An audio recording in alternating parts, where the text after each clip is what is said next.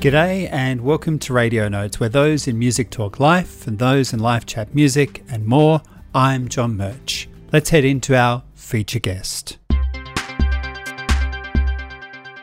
Brigitte Bardini has placed their psychology degree on hold and has released their debut single, Aphrodite, taking into their musical soup of influence the likes of Portishead, Bjork, and PJ Harvey. The track was recorded at Toyland Studios with ethereal sounds to the fore across the mix. Here now one of the first extended chats with them about their life, influence, and music. Brigitte, thanks very much for joining Radio Notes. Thank you so much for having me. When were you first introduced to the music of PJ Harvey? I think 2017, I really got into PJ Harvey. So that was like, that was only a few years ago, really. As soon as I heard her sound, and I think it was especially in Is This Desire and Stories from the City, Stories from the Sea, I was immediately just like blown away because it's kind of hard to also see like a lot of female artists who seem like they have complete like autonomy in what they're doing and just like artistic integrity and they're just holding the reins with a lot of their projects. And she really in, inspired me in so many ways, like to do with sound as well as the fact that she was just on stage with a guitar, wearing heels and a dress, and just looking like an absolute boss. She pushed me to really do what I wanted want to do, you know. And that was in 2017. We now can mention that this first single, and I believe a lot of the album will be all about your instrumentation, about you playing as many of the instruments as you can. Well, I think it's just the fact that I like to, if I feel like I want to create something, I want to be able to sit down and kind of construct that myself and not feel the need to rely on too many other people to do those things for you because I think that a lot to do with writing a song in a sense is momentum for me it's that's what it is and i need to kind of take that opportunity to write if i have to rely on lots of other people i would write a whole lot less so i had to kind of learn to do it myself which i think has been super helpful in the long run is the album with the same sort of ethos that it is yourself who's done most of the work, that you've had an opportunity to do the songwriting through to the finished song as far as possible? Everything, every song that I wrote, I pre produced at home. So they all have that similar sense of it's all me, kind of the, the style, but a lot of the songs have a different feel because they all pull off different experiences and different experimentation because I was also just learning what I wanted to sound like as an artist and what I liked the most. My favorite thing about this album is that it's got a kind of a versatility about it, which I really value when I listen to it.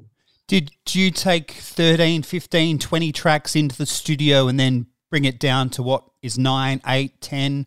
I presented 14 demos to my current manager who put me on to Adam Calaitzis from Toyland. I had written a whole lot of songs, but it really came down to about 10 that we chose to do in the studio. Those ones all ended up being used. Can you talk us through the importance of the demoing process? Because as you've mentioned, then there's a lot that's been demoed. I like to always keep keep everything because I feel like there's always there's always something, even if it's just the smallest um, trim of a song, that uh, could be handy in the future. But there are sometimes those songs that I forget about, you know, that that I go back to later. I'm like, wait, that was that was okay. I shouldn't have really, you know, mentally trashed that one. But I've got so many different trials and I, I don't really want to get rid of any because it's kind of like um did art at school. He said, don't ever throw anything away because it's all your mistakes are like your progress. It's how you get from one good thing to the next good thing. And no mistake should really be discounted. They're like tools in a sense, you learn from them. Just in terms of that throwing away of ideas versus the archiving of ideas, you've clearly put your foot in the camp of keeping ideas for the exact reasons that you've said. Do you more generally, when you look across society, see that people don't hold on to ideas that they have as much as they used to? I think that it's got a lot to do with the fact that people when they go on their phones and they go outside there, you know, there's like it's like a huge giant tsunami of images and one idea to the next idea to the next one, you know. So I think that in a sense, people don't really dwell on anything too long. And that might cause a lack of depth. So, you know, in comparison to maybe the 70s, I feel like eras, we're, we're losing eras, like that sentimentality of a moment in time. The reason why I'm bringing that up is I'll let the listener into the fact that you've actually put a psychology degree on hold to do the music. So, how much of your headspace was mm-hmm. invested in psychology and what was the interest in doing it at the time? Why did you decide psychology was something you did want to start with? I found that I was good at just speaking to people and understanding certain ideas around human behavior and the way the mind works. And I just found that I could easily understand a lot of that subject matter. So it was a lot to do with the fact that I just wanted to learn more about people and how they function and how I function as well. Have you found people within your life have been easily distracted by other things going on, maybe other sirens in their life? And now I guess we're heading towards the themes of the song. Yeah, absolutely. I think that a lot of people lose focus really quickly and there's a lot of comparison that goes on all the time people are comparing themselves i decided to just extract myself you know just remove myself from that because it wasn't really helping because at the end of the day everyone's spending every second with themselves i'm not spending every second with another person they're not spending every second with me like when i go to sleep i'm going to sleep in my own world back to the single called Aphrodite and what it's actually about, get a sense that there was someone in your life that got distracted, couldn't find the time, or couldn't actually focus on what was in front of them, which yeah. was you.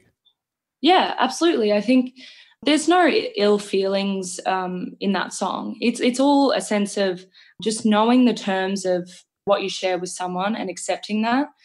Yeah, there's no no sense of bitterness at all. It's just me learning that other people are different and that we see things through different eyes and even see each other through different eyes. So it was just me learning that they have a sense to, you know, be tempted by A, B, and C, and they might not prioritize things the same way I prioritize things in my life. And it was just accepting that rather than rejecting that as a possibility and being bitter about that. You've got the medium, Brigitte, of communication through song. And is that what you've mm. done with this album, or at least with this single? Is you've given a chance, even if it's not communicating with someone else, to communicate a situation through the music, so you can reflect. Yeah, absolutely. I I use music as a tool as of reflection and a, a therapy in a sense, and revising my lessons, you know, in life in a bit of kind of like a note to myself or a note to others. And I think that that's what this song is as well. It's me learning a lesson and just making a footnote in a way, just through music. What has the songwriting process done for you? It's allowed me to just to release a lot of things. Things go into my brain and I suppose you need to make more room and music is a way to just store that there and store that there and it's a way to just put things in and put them out and have that healthy cycle and that healthy flow. And I think that when there's something bothering me or something that's itching at me, whether it's good or bad, I feel the need to write a song about it because it's that same thing that you need that constant flow of, you know, taking things in and putting it somewhere else so it, you, you're not overwhelmed as a person. With a debut single out now and an album on the way, I want to ask you about obviously style and where it's come from. We've mentioned PJ Harvey, and uh, what's your favorite Björk song and why? Or maybe it's an album and why? I think it's All Is Full of Love. I just love that song. Her, her and the film clip. I, I just, it's like painted in my brain. I think she's got such a, like in that song, it's almost like a kind of like a gospel you know, it's got a gospel feel about it because she's really preaching about something and her voice is just incredible. And when she makes you feel something, you're like, I just, you know, I don't, I can't even tell you why. But yeah, I think it has to be that song for sure. I want to ask about your father's influence on your music and maybe his record collection as well. I understand Jeff Buckley is part of that mix. What particular yeah. experiences of that record collection have you had to give you an understanding of what music is about? I think Air was one of those albums, you know, Talkie Walkie and pretty much any of Air's albums because mm-hmm. they're all so different and have a different sound about them in a sense, or they're trialing different things.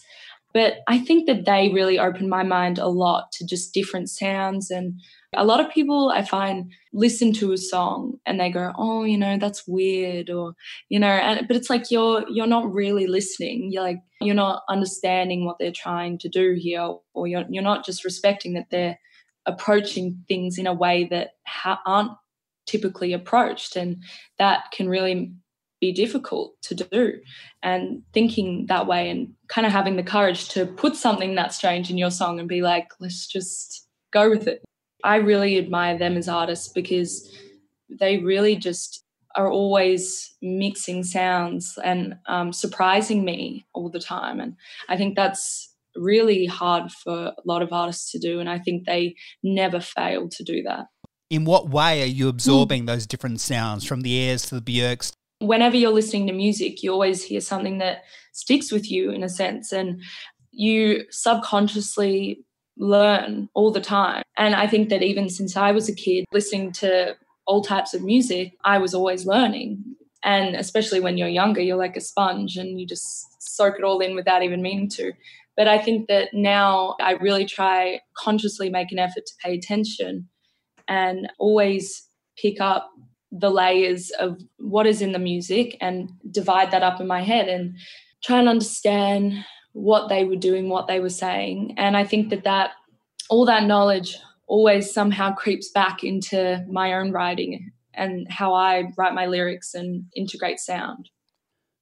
From the bedroom demos, what was the actual catalyst to be serious about music? What happened in your life that you had to make this album? Oh, um, I think it was I was in my a year of psychology. And it just, there was that point where I just felt off. There was something in my life that wasn't working, and my gut was telling me something wasn't going right. Frankly, I just wasn't happy. I was unhappy. And it wasn't that sort of unhappy where you don't know why. It was because I needed to change my life. And I knew it was because I needed to write music. And there was no other reason. As soon as I did that, I was happy. You know, it was just like that sort of thing where it's like I knew what I needed to do to change things. It was just instinct. And it felt kind of like I was desperate to do it. And my body was literally telling me, this is what you need to do. It was kind of amazing. Every fiber of your being can pull you in one direction.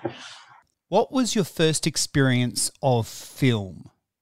I think my first, I can distinctively remember the first movie. I saw it when I was quite young, maybe 12 or 11. And it was uh, Donnie Darko. And I immediately just was sh- like completely in awe because that's one of those movies that has so many layers to it and so many hidden messages. And you have to really strip it away to get to the crux of it. And I was just totally taken aback by how a project can hit you in such a way and you don't even know why. And it can stick with you. And I watched American Beauty not long after that. And it was similar feeling. And it was the same feeling, really. It, it was just, it struck me. And it really made me understand that there was depth to this. And it made me think differently because I wanted to know more and analyze it in a sense. So I approached literature and movies and art and lots of things in in a different way because it wasn't just the surface anymore there was so much more to see and to know about your own music video clip for the song Aphrodite has a connection with a film festival. Yeah. I met the filmmaker outside of this bar that plays independent films. So people they you know anyone can really submit a, a, film or you know something that's kind of been forgotten and they they play them there i met him outside and we just started talking about films and you know paul thomas anderson and charlie kaufman and all these great actors and music and everything like that we followed each other on instagram and i you know gave him a bit of a stalk yeah, he was really, you know, I thought he'd be great for the project. And it was just really by chance. He'd only been in um, Australia for a month. So I got really lucky. If you want to stalk him, at chairman of the board, B O R E D 7 on Insta. Yeah. Can you tell us a little bit more about him and I guess the, the process of getting the music film clip done? It was a great experience. I mean, he was open to try new things. I was open to trying new things it was just a safe space like that. We just exchanged ideas and we tried a whole bunch of things that didn't work, you know. We, you know, did the most random setups. Like we put candles around with like a bit of like a red essence that kind of looked like a Satan's dungeon or something like that, which didn't work. But it was really more that watery sort of that underwater feel that really captured the song and it didn't look out of place it, it worked so we really just ran with that idea and stuck with it. What elements of Aphrodite's life did you want to get across? Of course, you had your own narrative within that, but of Aphrodite mm-hmm. themselves.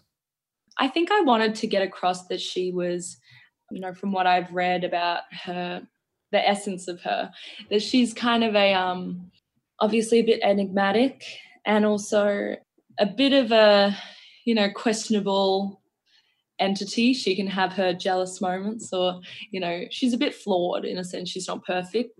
I didn't want to um, make people perceive her as that white, like, as in, like, you know, pure floating body. You know, I wanted her to be darker and reflect that side of her instead, which is less typically seen or mm-hmm. heard of as much. You see her in, in multiple dimensions, I suppose. It's nothing's ever one thing.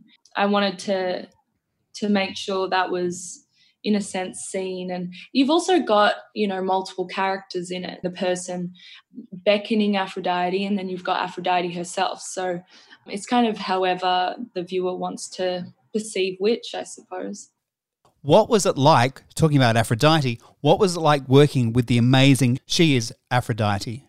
It was great. It was great. She taught me a lot. She was really just open to having a laugh and just just being comfortable with each other and I really appreciated that. You know, it wasn't that sense of, oh, you know, um, do I have to walk around you and do you have to walk around me? It was very like, we'll just collaborate on this together and she taught me how to look into the camera without looking like I was scared. it was a huge learning experience, and I'm really grateful that that first real big photography experience was with her. It's massive because the reason why I know who images, she's been doing the work for Megan Washington's singles of late. Radio Notes, released first as podcast, can also be heard on radio worldwide. Do you have a vision as a musical artist of who Brigitte Bardini is? I think so. I think she's me, but just a lot more confident. and you know, it's that it's that sort of thing. Yeah, really not too far from me naturally, I suppose. And I don't want to try trick anyone. I just want to be the most truthful I can be, I suppose. So it's naturally if you go on stage you have to have a bit of a persona to kind of deliver something in a way that is you know confidently and um, as well as with a lot of feeling. But i guess that's to be tested with because i haven't actually done a lot of live gigs so that's yet to be determined. Do you feel more confident that you're able to stamp your own name instead of a moniker on what you're doing now? Does that give you more confidence Oh, absolutely. Yeah, absolutely. And and I'm able to deliver things personally, but um, still not take on something that's too far from myself. Mm. So mm. it, it allows me to to adjust a lot more easier to that sense of relating with people that are external to the project in a way. Yeah. Obviously, now's not the time for live music uh, for reasons we don't need to get into, but I want to know about your enthusiasm and what challenges you think you might have about going live. And I only mean that because you play all the instruments, you'll need to get a band. Um, well, I'm really um, just nutting that out and, and um, learning the ropes when it comes to live performance. And in the initial stages, I'll be trying to do as much of it I, you know, as I can myself while I'm getting that experience. There's going to be a point where I'm definitely going to want to have a kind of a production on stage and deliver the music as epically as I can and complement it. There could be a point where it's it, it might have to be a visual virtual concert or something like that. You never know, really. Well, let's talk about visual because you mentioned that before the virtual. Because I'm interested to know whether or not you perceive your music, and of course, you know it beyond this single more than anyone else, whether or not there's a visual integration or performance that it could take. Yeah, I mean, I think that it could go anywhere. It's hard to really know at present because I've what I've learned through this whole process is that you know you have one idea at one moment in time and then a few days later that's totally out the window and then you're on the other side of the spectrum. I think that I'm leaving my mind open to whatever could be done with the music and whatever it is if it's done right it'll it'll work I think. I think you've still got that excitement about what you can do with this medium of music, even though it may have been in your life for a number hmm. of years already let's ask you straight out whether or not you'll go back to psychology and integrate it into your music. Is psychology gone? I think right now, learning about psychology on more of an educational standpoint is is on pause and I'm hoping it won't I won't have to go back. I'm really this is what I want to do and I'm really hoping that in the next 10 years I'll have successfully made music a career but who knows I could buy a good book, learn more about the brain, more about who knows mental illness, human behavior, who knows, you know. I think for now, music is a very intense focus for me, and I love it. There's an enjoyment in drawing. What's drawing, as in the pen and paper, doing for you? It's always been something I love to do. I think it's, in a sense, therapeutic as well, because it's you're just sitting there focusing on one thing for a long period of time and it's kind of meditative in a way. I've always just loved the act of imagining something and putting it on to paper. Um, i'll always come back to it. It's something i've done for so many years. But yeah right now it's that that difference of imagining something and putting it into sound instead this is a very basic question, but I like this about a new artist. I can just ask and you go, oh, okay, whatever's. Yeah. Are you a pen and paper kind of creator? Um, I'm not pen and paper, I would say. I'm more, um, I need to have the instrument and do something then and there, or I need to just try something on a program, you know, play something into the computer and just layer things and see how that goes. And then if it doesn't work, I'm on to the next thing. So it's a lot more of a trial and error rather than how will this work technically. For some people, it's the perfect way not to write down every single notation, not to write down the lyrics, but just listen back to it as you go. Yeah, it's so much easier. And I think that it's also, you have to to trust yourself. And if you don't go and do it, you're never going to really do it. It's that sense of, I'm too scared to make that first step. So you just have to plunge yourself into it and give it a go. And I think that if I don't work like that, then I would never really make anything because I would be thinking about it too much rather than, um, and I don't, my, my brain just doesn't really work like that. I, I don't, write down the notes and and see how that's going to go i have to hear it after i do it and then see what i can layer that with and work like that you know in real time in a sense how much do you trust your gut i'd say at this point a lot more than i used to i think just the more you exercise a certain skill the more you're able to trust yourself with it you know, I'm still early days. I, I really only started learning guitar mid 2018. So um, it's really only been a short period of time.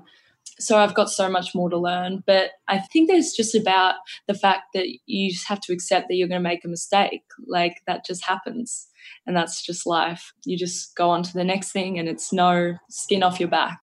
Because there was a point where I was quite critical and I had a lot of doubts about what I was, you know, you know, I'm going to do this and it's, does that sound good? I, you know, that neurosis around it. But now I'm a lot more like, I'll just go with it and see what happens and that's the best way to for me to create Brigitte, who's your sounding board, particularly for music and this up and coming album?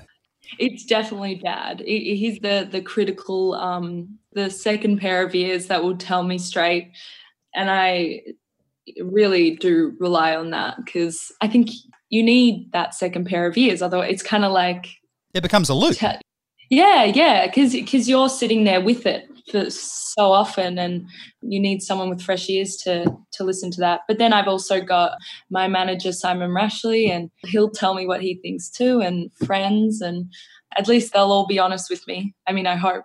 You've mentioned the manager there. What are the plans working towards?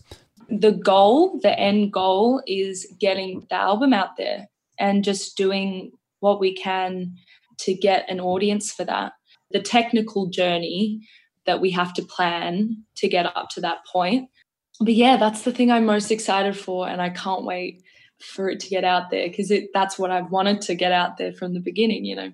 How are you finding that? And it is the music biz bit that we're talking about just there. How are you finding yeah. that as an artist? Some people don't sit too well with it, other people dive in. With all these things, you just learn that there's more to it, more to um, there's more to everything than what you really see initially as a, a listener or a watcher of movies, you know. So I'm just learning the ins and outs and how everything technically gets to people's ears.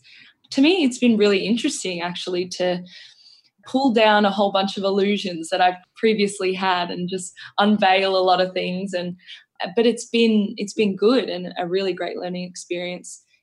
Musically speaking, mm. What's your favourite film soundtrack and why? Ooh, ooh, okay. I think, I think it might have to be the one for American Beauty. I think that's just like undeniably such a unique approach to a movie soundtrack and it works so perfectly with the mood and like that frivolous feeling of kind of that xylophony, the tapping, and then you've got the kind of eerie strings. And I think that it's that perfect juxtaposition of this guy who's in that point of his life where he's having a midlife crisis mm. and he's frivolous, but it's also, he's also kind of going through a hard time dealing with that rigid expectation of suburban family life. So I really love the way that that soundtrack captures every deep emotion as well as having such a light-hearted feeling. That's what makes you cry in a sense because it's like I'm feeling so many things and it, it makes you emotional. And I think that soundtrack has a lot to do with that. What kind of film would you imagine the tunes on this album, the tunes of your up and coming album, which kind of films would you imagine them appearing in? That's just like I've never thought of that ever. That's such a good question. I would imagine it it would be potentially possibly Sofia Coppola or someone along those lines, but I I find that really difficult. I'll have to think about that one to be honest. You've you stumped me. After the interview goes out, by all means tweet mm-hmm. or Instagram us with a response, you know, in context so we can let the listener know. Let me ask you then of Sofia Coppola films, what is it about the music that comes out in those films that grabs you? Well, I think that it's got a lot to do with not just the music, but the way she pairs visuals with the music. And I think that I kind of mentioned Sofia Coppola because she's really um, good at, you know, setting a scene. And like even in Marie Antoinette with Kirsten Dunst and all those amazing colors and the way the music lifts that and the visuals lift the music. And I kind of see my music to be quite visual. So it would need to be that same partnership, the visuals being strong and the music being strong, and they can inform each other in a sense. You seem very, wherever you are in Australia at the moment, you seem very much centered and at home. What is your understanding of home? Where I feel balanced and I'm doing the right things and I'm not going against the grain. Because I think even when you're in a place where you're unsettled, you're not really it's that kind of cheesy idea of being at home with yourself and feeling like you're you're you've got stability because i mean found you know stability in that foundation always starts from you for me at least. So yeah it's just always again with the gut, following my gut and not going against the grain um, and keeping that balance so that I can not trip through life and I can actually walk comfortably. I want to nail into that a bit. From your life experience, what is it that keeps you grounded apart from that gut? And we know from our chat that the gut is a strong thing for you. What else keeps you going on a path forward? It's knowing that there's never really going to be a right time or like there's never going to be a time when the world is just perfectly sound and like joyful harmony there's always something. And you just have to make the best of any situation and not wait for things to happen for you and just to always just to seize opportunity when it presents itself. I always keep moving forward despite all the chaos, and there's been a lot of it lately.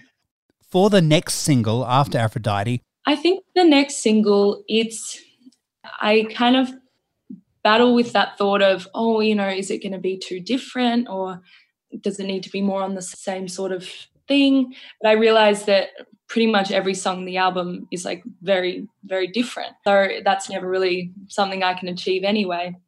But the next one is very, I think it's more confessional, a bit less obscure in terms of lyrically, pulling down that barrier and talking to people straight about how I felt at the time. It's also very bright and joyful and is a little bit more peppy in a sense. And I think it just shows, I suppose, a different side of me as an artist. I say it's confessional as well because it's about that moment that I decided to do music. And it's about that moment I decided to really take a, a hold of my life and decide that I needed to do it despite um, what a lot of people told me I should do. It's a confessional song. You'll understand what I mean when you hear it. It's about that sense of um, just getting over myself a little just saying that worse things could happen. And i'm actually in such a amazing point in my life and i should be seizing that. That kind of note to myself as well and a reminder to always tell myself you know that message. It also sounds like that you're trying to get the most out of life now that you've got that control because artists like Jeff mm-hmm. Buckley passed away at 33 about a decade away for where you are now I think that what he achieved was epic for such a small period of time. You know what I mean? It was, I was like obsessed. I, I still am obsessed. And when I heard that he wasn't alive anymore, oh my God, I was cut. He has just that ability to play and sing. And it does go, I feel, off instinct. And it's like a, a direct translation of what he is feeling at that exact moment and what he wants to get across. And he has that amazing ability to just reach right into your soul and just be like, feel it. And that's what I, I love about him. And there's no sense of shame or like he'll just cry on stage. And it's just that delivery and it's so pure and it's so rare. That's what I love. I love it so much. It's that confidence of telling vulnerability that you're just the message of the song. Yeah, exactly. And then p- putting your life out there and especially because of his dad you know tim buckley people asked him about that all the time and i could imagine that would have been hard the way he was so ready to put himself as the artist you're like that sacrificial lamb because he's willing to, to put his life out there and put himself in that position to get that music across and he's doing it for the music itself and i think that that's something to be admired and i admire that a lot. And through his music it's come through to yours as well. Aphrodite is the brand new single. The album is on its way. Thank you very much for joining radio notes Brigitte. Thank you so much. Brigitte Bardini current single aphrodite out through ruby valley records.